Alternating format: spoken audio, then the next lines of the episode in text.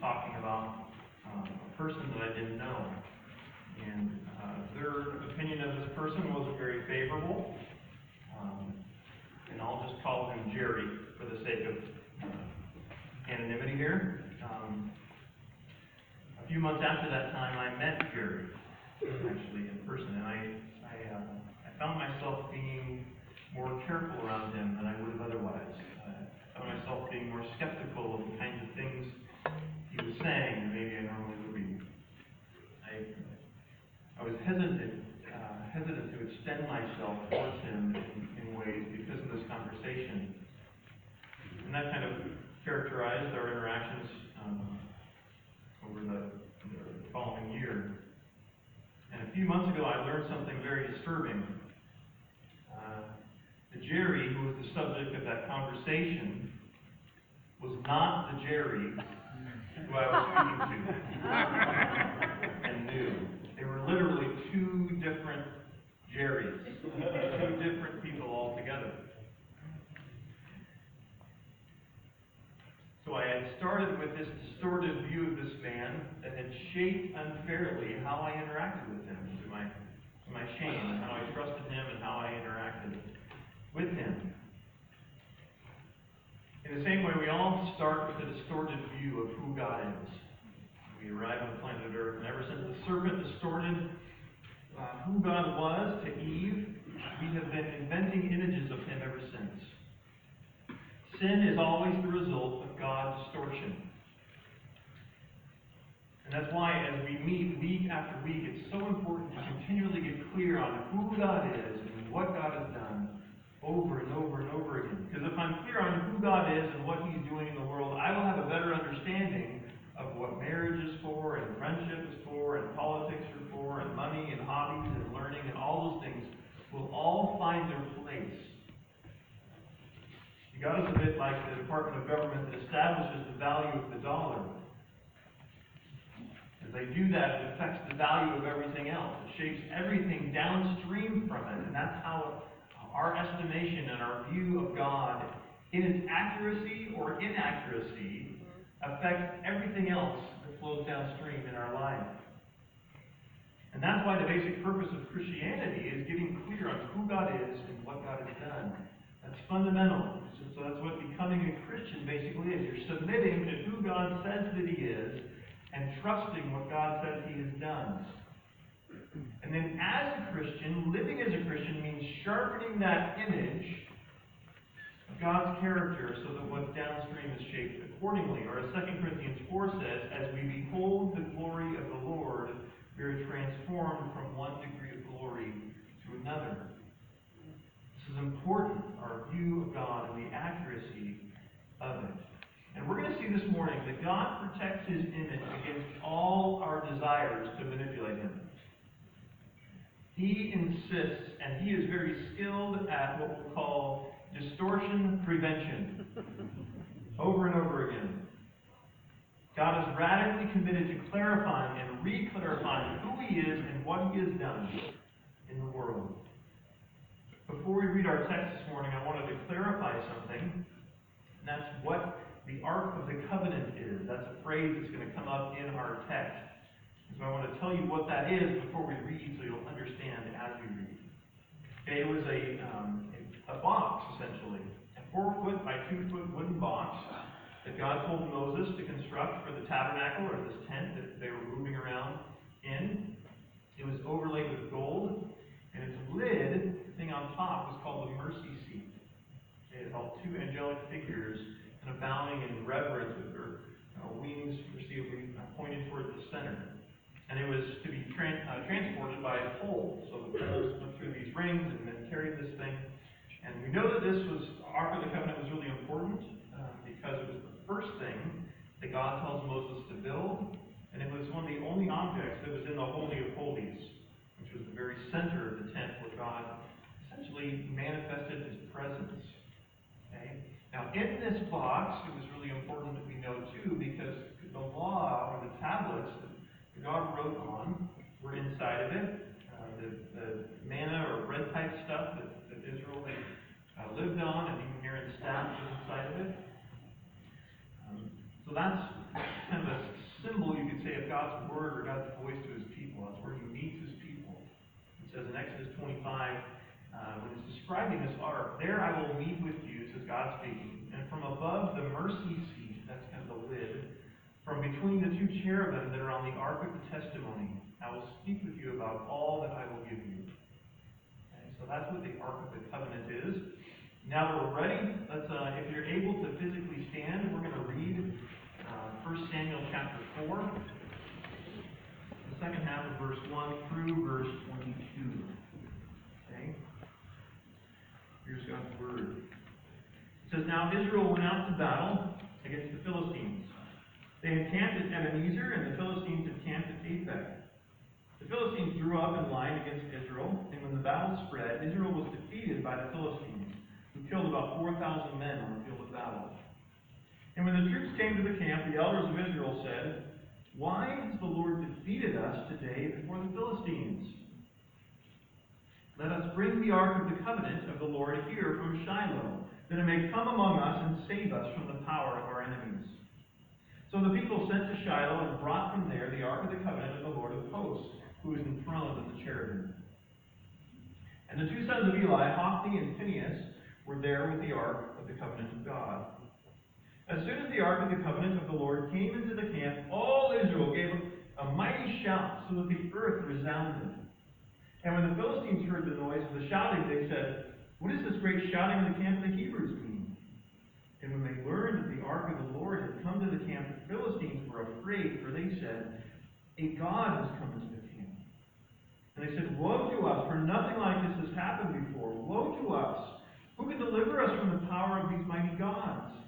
These are the gods who struck the Egyptians with every sort of plague in the wilderness.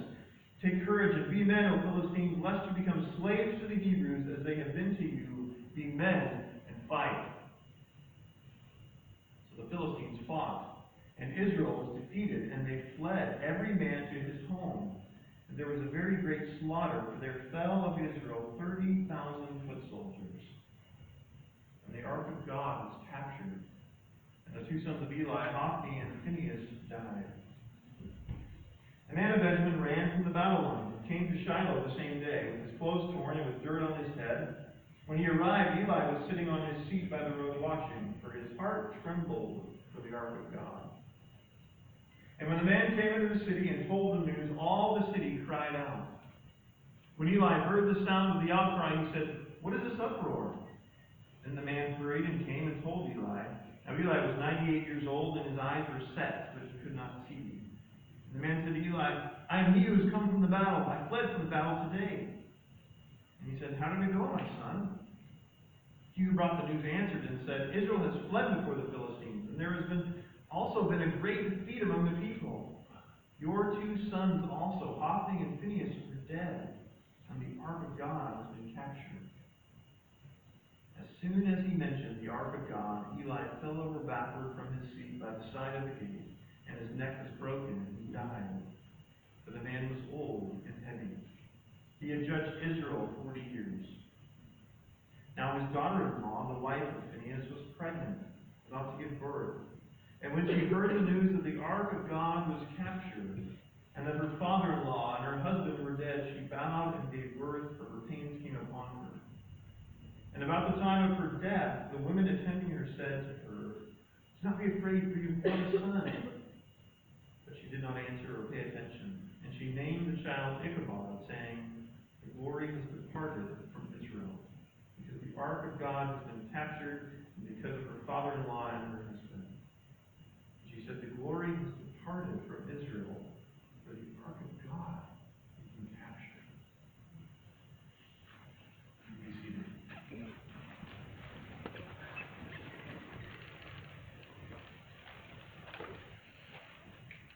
When the idolatrous Israelites presume that God will protect them, God protects his glory by delivering his judgment and by going into exile. Kind of a summary of our text. When the idolatrous Israelites presume that God will protect them, God protects his glory by delivering his promised judgment and by going into exile three parts of our outline today as we follow this narrative in 1 Samuel 4. First, a missed opportunity repent. Two, superstition. And three, shocking outcome, shock waves. That we'll talk about. Um, just wrap up in preparation for communion this morning. So first, we see in verses 1 through 3, in the first half of verse 3, this missed opportunity. We know that God has reopened communication with Israel. Remember that last week? He established Samuel as a prophet. Phone line gets plugged in, communication is opened up again. And as soon as that happens, the camera fades out and goes to a very, very different scene to, to show the conclusion of Eli's house. Notice that Samuel isn't really present in any of what's going on, and won't be for some time. There's this battle that breaks out between the Philistines and the Israelites. The Philistines were advancing, they were in uh, uh, kind of a powerhouse in the area, they were advanced technology and all kinds of things, and so they were expanding their territory. And they line up for battle, and 4,000 Israelites died. Now, defeat, it wasn't really the expected outcome. You can kind of tell from the reaction. Um, and we don't know a lot about um, their specific ruling context, but this defeat leads these community leaders or these elders to ask a great and necessary question, which is, you can see there in verse 3, why has the Lord defeated us today before the Philistines? Now you might be thinking the Lord didn't defeat them, it was the Philistines. Right? They, well, Israelites don't really struggle with this idea that God is sovereign even over evil and death, and that, that was just assumed in their worldview. Okay? He may not have had the sword in his hand, but he did have the final say. And he gave approval to this defeat. And they know that. And so now they're asking a great, great question. Why did God have this happen? Now, you have to know the backstory to know why that question is so important. We know from the context of the first three chapters of 1 Samuel, we know why the Lord is using this as a warning, right? There's a famine of God's word that's just ended. But it's not, it's not like Israel's transformed in the night. Not everything is hunky dory, right? They still have these community leaders who are, who are making decisions apart from consulting God. And they still have these political issues with, with the Philistines. There's still this forecasted disaster for Eli and his house. And so not all is right with Israel just because the lines of communication have been reopened. Israel's kind of a dumpster fire right now, to be honest. Not a lot's going well for it, other than this newly established prophet. So this is a perfect opportunity for these community leaders to take stock of their spiritual condition, isn't it? What a gracious thing of God to do. Say, guys, your priests, they hire prostitutes. They're robbing people as they're bringing their sacrifices to worship, on the way to worship. You set Phinehas and Hophni, these two wicked priests, to go get the ark. What's wrong?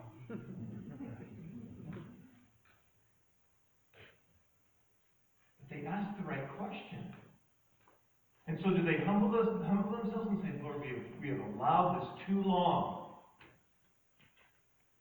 You have not been in your rightful place. We will heed your warning. We have a distorted view of what you're like.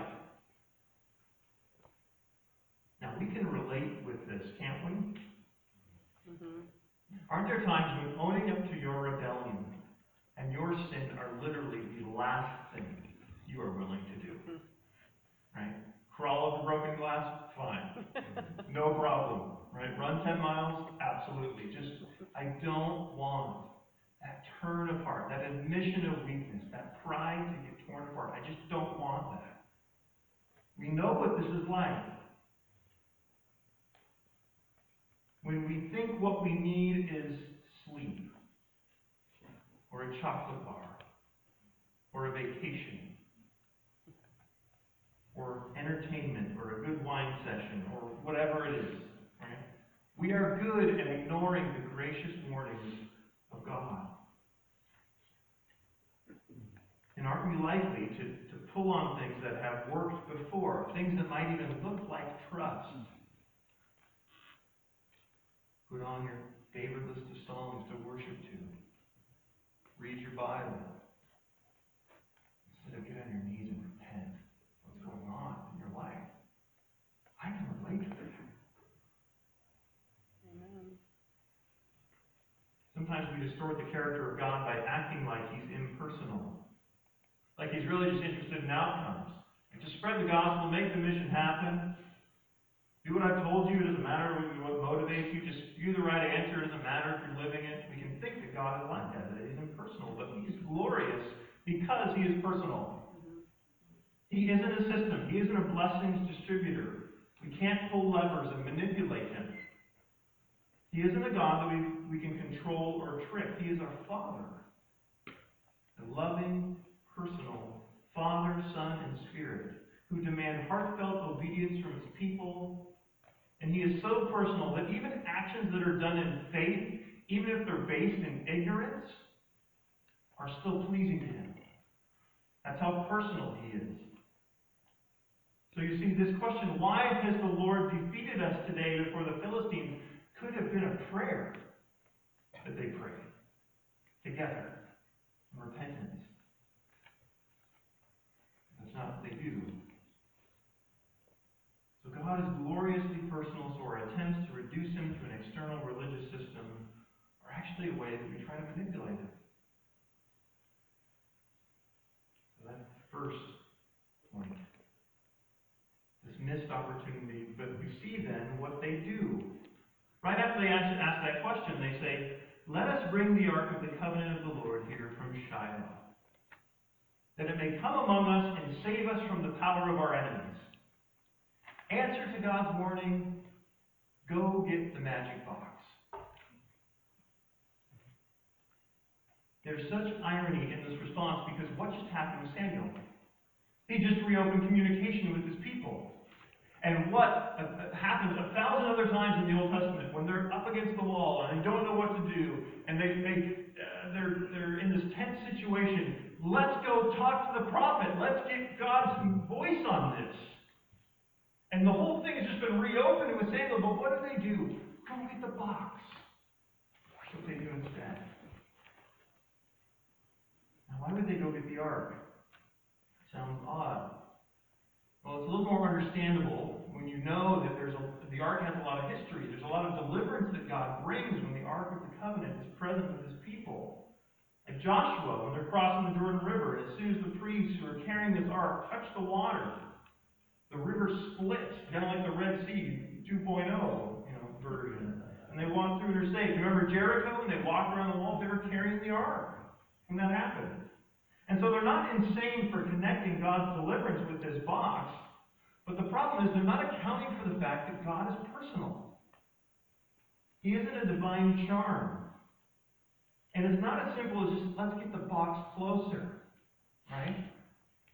God was the one who delivered them at the Jordan. God was the one who delivered them at Jericho. And God would need to be the one to deliver them from this situation.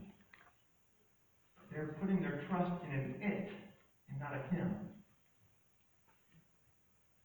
You see, the problem is their inconsistency. Look where, where they pull the box from. Look at verse 4. So the people sent to Shiloh and brought there the Ark of the Covenant of the Lord of hosts. They went to Shiloh. That's the place where everything that's happened pretty much in chapters 1 through 3 has happened. So, God has been present at Shiloh when Eli looked the other way at his wicked sons. God has been present at Shiloh when the priests were in immorality. God has been present at Shiloh when they robbed people of sacrifices. And God is in Shiloh when Hophni and Phinehas show up to get the box. See, what the problem they have is that they think that God is present when it's convenient for them. They don't remember that God is everywhere. God is in Shiloh. God knows and sees. They want to pick and choose so that they can manipulate this victory out of God. And if you look at verses 5 through 9, you see that the, what the Israelites are thinking is very similar to what the Philistines are thinking. Because the box shows up, and Israel's ecstatic, right? Their victory is here, pre-packaged victory in this Ark of the Covenant. They have assurance, even though it's false assurance. And the Philistines hear that the box is there, and they're terrified. Because they, to their credit, know how God has delivered his people from Egypt. Right? They don't have all the details right. As you can tell, they're God's plural, and uh, they're, they're treating the God of Israel like they would treat their, one of their gods. Kind of a local thing and a symbol, and that's where the power is. So the Philistines and the Israelites have a very similar view, and what's tragic about what happens is, what are the Philistines thinking when they win? Like, huh, Of Israel had a little more oomph to him, you know, like, it's kind of weird. I was expecting this to be a lot harder than it was. Maybe there's not as much to this God of Israel as we thought. And they're left with this confusion. And so, just their little Braveheart speech or whatever they have to give in verses um, 8 and 9, like, take courage, be men, don't, like, we're going to die if we don't win. Like, go out and get them, it's enough. And they defeat the Israelites. This superstition is the problem. Now, before we, again, let's, let's think about how this translates into our context. Before we mock them for this, ask yourself, have I ever objectified God? Have I ever treated him like I could bend his will by acting in a certain religious way to get some points in my bank account that I can spend later? You know? Have we ever done that? Do we find ourselves living out of superstition instead of living by faith? How do we do that? Well, obedience points. We can think that doing religious stuff puts God in our debt, giving money or serving the poor, or we can treat the Bible like a charm, like carrying it around like it'll protect me. We can think if we have a pastor pray for something, it'll like matter more. The percentages of being heard will go up. I was once had a, a call to go out because someone thought that their home was like haunted or something. Okay, I got this. This is sounds really interesting. I mean, obviously it's serious, but it was kind of like one of those. Let's see what this turns into. And we were showing up and having this conversation, and, and these folks, you know, knew about the gospel and but lapsed and weren't really walking in faith, and they just know, wanted me to like go into their teenager's room and say something or do something. And I just remember, and all we did was just talk about where they're at with the Lord, you know? Like, there's no magical incantation here. I'm not a wizard. Like, that's not how this works. You know, like, put the rabbit foot away. Like, no. You're, you're disobedient. You know, you're not walking with Him. Like, you're opening yourselves up to this. Like, that's what's going on here. But it's we can, we can be superstitious in this way. Get the box closer. And don't we fall into thinking that God is present when we want Him to be present? You know, in that moment of temptation, you're, you're just not aware. You're not thinking in terms of God's here as well. When we're in a bind, then it's like God is really near to us. And we're aware of that need. See, this is our natural view of God. This is kind of man's natural default religion. Kind of the God of the sun, the God of the earth, the God of fertility, the God of private devotions, like whatever you want to call it. It's all kind of the same stuff. It's a superstition idea of God. But God is glorious because He is uncompromisingly holy. Mm-hmm. He doesn't play favorites. He's as holy on the day when the Israelites are walking in flagrant disobedience as the day when the Philistine is sacrificing to his pagan God. He's as holy all the time. And that's exactly the problem with the Pharisees in the New Testament, was that they were presuming on God's favor. They thought that God was playing favorites and kind of catered to them. And they thought that they were secure because they were Abraham's sons. Do you remember that? Where'd you get off? I'm the son of Abraham. What are you talking about?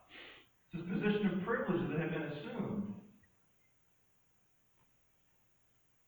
This is the same thing we see in this text, and we see even in our own hearts, where we need to guard our hearts against familiarity with God.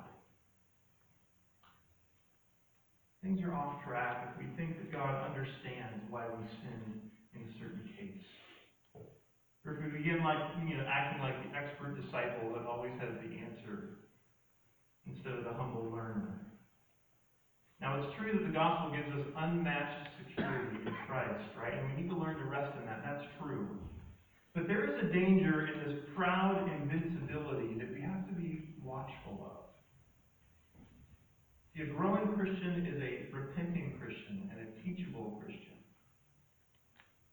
I remember one time I was talking with a friend about a struggle I was having, and just you know, my wife just didn't understand, and you know my sin, and it was just so hard. She just didn't get it, and I remember I, remember this being so patient, you know, sitting there with this college kid who doesn't know what he's talking about, and he just stops me, he says, and he asks this question, and I've never forgotten. He asked me, "What exactly is understandable about that?" About your sin. It's understandable. I sat there. Thought. Like, I gotta come up with an answer now. you know? Shoot. Good question. There's understandable about that. See, God is uncompromisingly holy. Now, we're not, and He understands our frailty, and He's going to work with us and sanctify us and all those things, but we must not think that God's standard is somehow sliding because, well, He knows us, He understands us. It's not that way. He's not a God of superstition. We must not presume that God will compromise His holiness on our behalf. That's not what the gospel says. Mm-hmm. The gospel is not that God has compromised His standard, it's that He's found a way to graciously meet His standard. And there is a big difference between those things. God of faith or God of superstition. Let's look at the third point there. Shocking outcome, shock waves. See in verses 10 through 22, is really a brief account of what the result was in 10 and 11, and then just the rest of it, 12 through 22, are really the waves that kind of blow through as this shocking news spreads. The results of this battle are really telling, aren't they? Israel wasn't only defeated, they were crushed. 30,000 dead afterwards. Not only that, but the priests are dead, and now the ark, the very place where God manifested his presence and power, was gone. The Lord of hosts, who is enthroned on the cherubim, is a prisoner of war, it would seem. Now, this was totally unexpected, right? I mean, these folks were pumped because this golden box was going to be the answer, and now the golden, even the golden box is gone. Why would God allow this to happen? How does God's presence get captured? You notice it's in the capturing of the ark that actually gets the most reaction out of Eli and his daughter-in-law. The text explicitly points to that as being the thing that really um, blindsided them. Sorry. Eli, so these two folks. Okay, sorry, this is after I tried to else just screeching wrong. Um, so the, the shocking news in verses 10 and 11 is that they get smoked. The box is gone, but then there's two different scenes where it shows how these shock waves go out, and, and it demonstrates really what the shocking thing is. I mean, we see that in Eli. He's this uh, leader, so he's, uh, and you can tell it says his heart is, is troubled or is, is trembling, or he's, there's this fearful sense that he knows what's really going on in Israel. He really knows that, that the, the presence of God has not been manifest in their midst because they've been unrighteous. And to send the ark into that, I think he senses this, this is not going to go like it went down to Joshua. And so he's trembling, he's waiting for news, and this person comes back and gives this report. And we know that we've heard two different times in the book of 1 Samuel that God has promised to end the lives of uh, Eli's sons on the same day, and even his own life on the same day. And now, as this picture of blindness continues, Eli is totally blind. 98, he's been at it for 40 years. Kind of this finality and culmination. And he hears the news and he falls over backwards, breaks his neck, and dies. But the news that seems to be most disturbing is the fact that the Ark of the Covenant been captured. sure he was sad to hear about his son. I'm sure he was. But the thing that was surprising to him was that. And the same with the daughter-in-law. This is quite a story for her. She's around, these women are around her trying to comfort her with the fact that she's dying, she's had a son, and she's having none of it. She's not comforted by that. She's shocked not only about the death of these family members, about, she says twice, glory has departed from Israel. Glory of God has departed from, like, and she dies. Leaves this haunting question.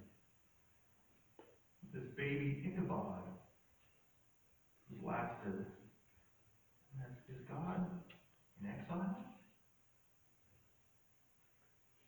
How does this work? Is God still our God? Is he the Philistines' God now? They've got the box. We don't have the box. How does this work? You know, they're, just confused. They don't know what to do.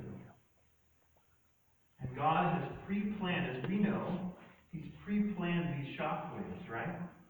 He's told us what's going to happen.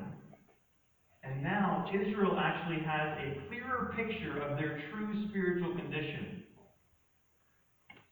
It looked good for a while, but God had been exiled from their hearts for a very, very long time. And now the reality is reflecting what's really true of them, and they don't know what to do.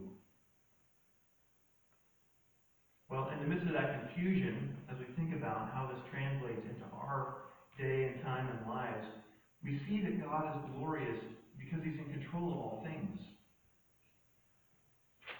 See, God has been faithful to His word. That after the 40th year of Eli's ministry, He makes good on His promise, and these two unrestrained sons are now restrained. And this passive priest has now been replaced, right on his schedule, right in his way. He's done what he said he would do.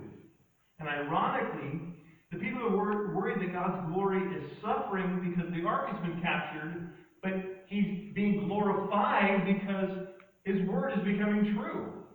Right? They're like, oh no, God's glory is going to suffer shame from this. But his glory is being seen because what he said is actually coming to pass. He's being glorified as the promise keeper. Even in the midst of this devastation, God is glorious.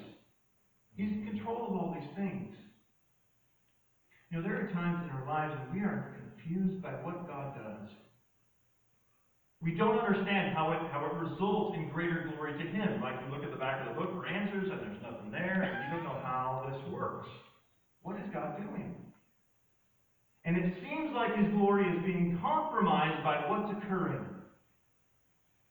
Can you, can you think of scenarios in your life where you say, ah, God's not being honored by this? How is this going to work? How is this going to play out in the end? This is what they're wondering. How is God going to handle being in enemy territory? Is God capable of defending himself in exile? Has the covenant gone with it? See, our problem is that we assume that God is hindered by evil and defeat. And we think if we can't understand how this is going to turn into God's glory, then it must not. God is glorious. And God is different from us. And you're going to see in the weeks to come that God is fully capable of handling his own business in.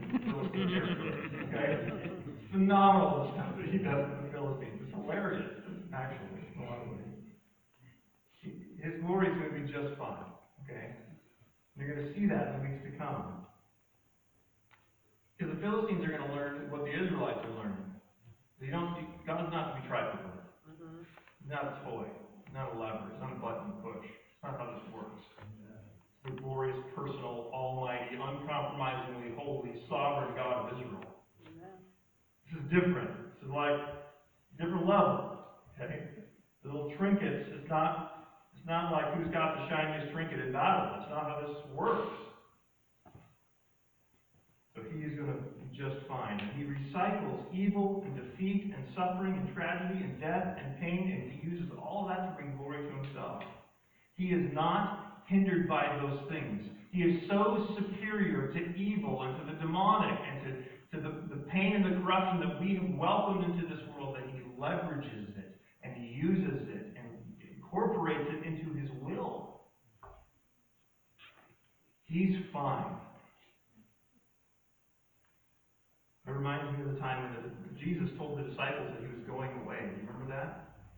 And they're like all freaked out. Yeah, it's to your advantage that I go. You're leaving us? Like, what? Do you, what? How is this better? You know? And in the end, of course, it was their salvation that he accomplished, and the sending of the Holy Spirit, and the nearness of God's presence, and all those things we know ahead of time. But in that moment, what are you talking about, God? You're going away. So, the, even though the outcome was shocking to Israel, it was not shocking to the sovereign God of Israel. He had planned it, and he has plans for how it's going to play out in, in the land of the Philistines. He pre-planned going into exile. Isn't that interesting? God plans a temporary defeat. I'm going to let the Israelites get smoked and go to the Philistines, teach them the same lesson, and I'm going to make my way back. And everyone's going to be the wiser because of this plan. Isn't that genius? Mhm. I mean, think about what, what, what he's accomplishing in this. This is amazing. So, what I want us to do now is just notice the pattern that we've seen. Okay? What's the pattern of these three things and how there's this distortion that happens where God's people distort who God is? They misunderstand something about him. And God comes in and protects his glory. So Israel treated God like he was in a personal deliverance system. They ignored his warnings, but God is personal, and so he wouldn't tolerate being manipulated. He defended his glory by not accepting their lack of repentance. Because this is going to be on my terms. Repentance are one of those. Israel presumes on this privileged position. They act like they're the exception to God's perfect holiness. He says, No, no, no, no. No, you're not. He's uncompromisingly holy at all times to all people. And he defends his glory by allowing the ark to be captured and the army to be crushed. Israel is shocked by the outcome, thinking that God made a mistake by going into exile. That's the distortion. All the universe is under his sovereign control. And so God protects his glory by using these unexpected circumstances to make good on an earlier promise. You see what's happening? We distort what God is like. God protects his glory. We distort what God is like. God protects his glory. This is what this means. That God protects his glory from our distortions. God protects his glory from our distortions. See, he's too glorious to be manipulated by you and by me. He's not a God of a genie, right? It's like, just tell me what you want me to do. I'll do whatever you ask. He's got something far, far better than that going on in history. He's full of glory. And so what, what is the purpose for this chapter in terms of the readers that are reading this? What's, what's the aim, really, of the author? And I think it's to guard our hearts. To guard our hearts. To guard our hearts from these distortions that come in. Because God is always more glorious than we think, and He's more committed to His glory than we think. We're short sailing on this in a lot of different ways. We suffer from this distorted view of God and we foolishly try to manipulate Him. Well, how, how might this text help us to guard our heart? Well, first it kind of upsets our familiarity with God. Has this, has this reminded you how glorious God is in some ways? He's, he's different than you thought, that He's personal, He's uncompromising, he's holy, He's sovereign. Maybe those, those reminders will stir some reverent unfamiliarity in you. You remember that God is not, you don't, you don't have like the market on what God's doing. You don't. We're, you're still learning, you're still understanding. Second, it illustrates these common distortions that we suffer from. So, in what ways is our distorted view of God leading us to try to manipulate Him or presume on Him or assume things about Him? Is He your blessing dispenser? Are you earning and cashing in bonus points? Are you doubting His wisdom in regards to suffering or confusing circumstances? We are all God distortionists, aren't we? Mhm. But there's kind of two different versions of that in this text. There's the Philistine version. They don't really know who God is yet. And some of you have been distorting uh, God's image because you're like everyone else. And today is an opportunity to come to those crossroads and say, Am I going to, to forsake my understanding and idea of God for the God who is revealed in the Bible? That's a crossroads that everyone is called to. Will I give up my idea of God and accept by faith who He says He is and what He has done? That's the question in front of you. If God is different than you presumed and you, He's gone way out of His way to communicate that, wouldn't that be good to know instead of your own version of Him? The entryway to understanding that is the gospel and the person of Jesus Christ. So I'd encourage you, if that's you this morning, like I had certain ideas about God, but like this first thing, poor business, 30,000 people dead on the ground, being exiled in the field, that, that's not jiving with what I thought. Seek Him. Open up the Gospel of John. Look at the person of Jesus Christ. Let Him reveal Himself to you. That's how this works. Maybe those of you, though, who have come to know God already, you realize there's this danger of presuming. I presume to know enough. Read that passage before.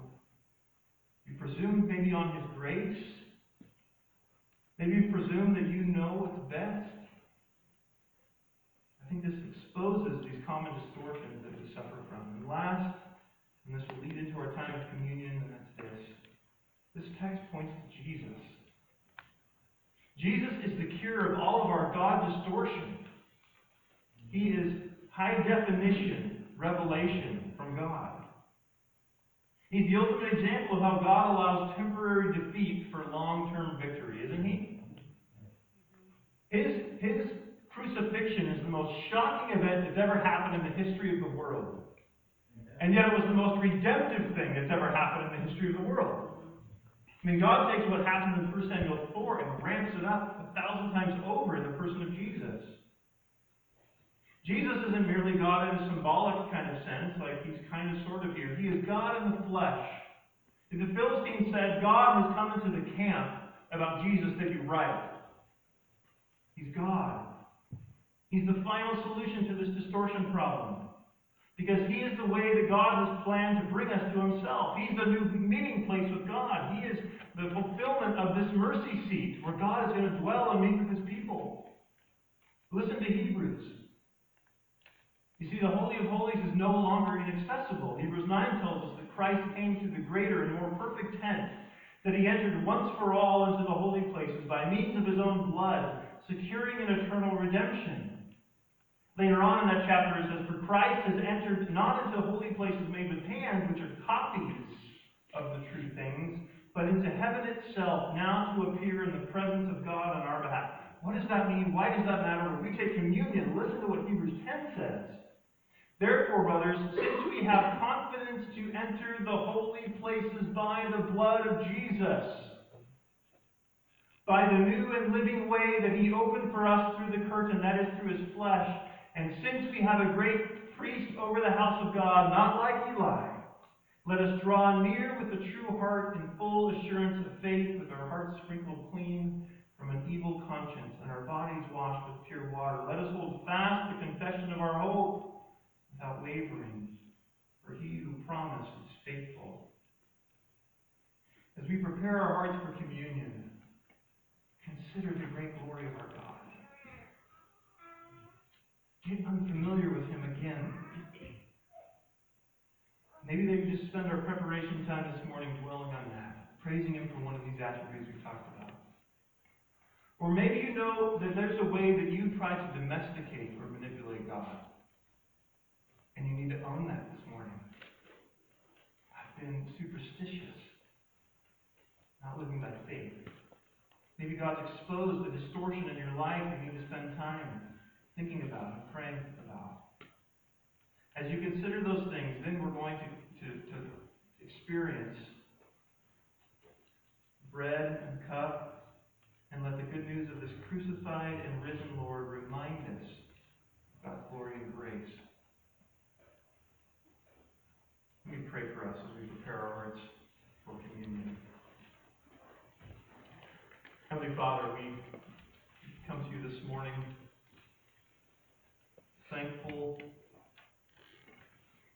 in awe, covered by the blood of your Son Jesus, as we place our faith in Him, become as distortionists. Now we need your clarity.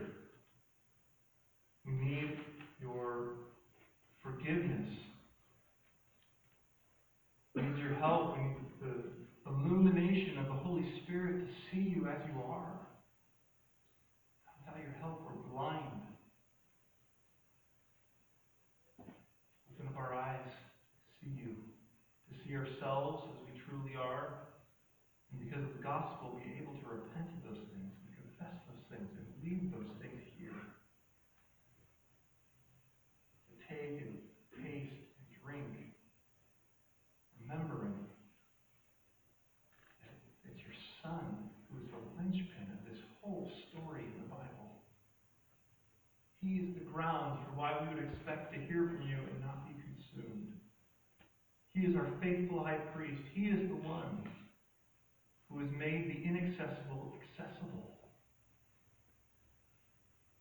He is now our meeting place with you. Hmm. Would you help us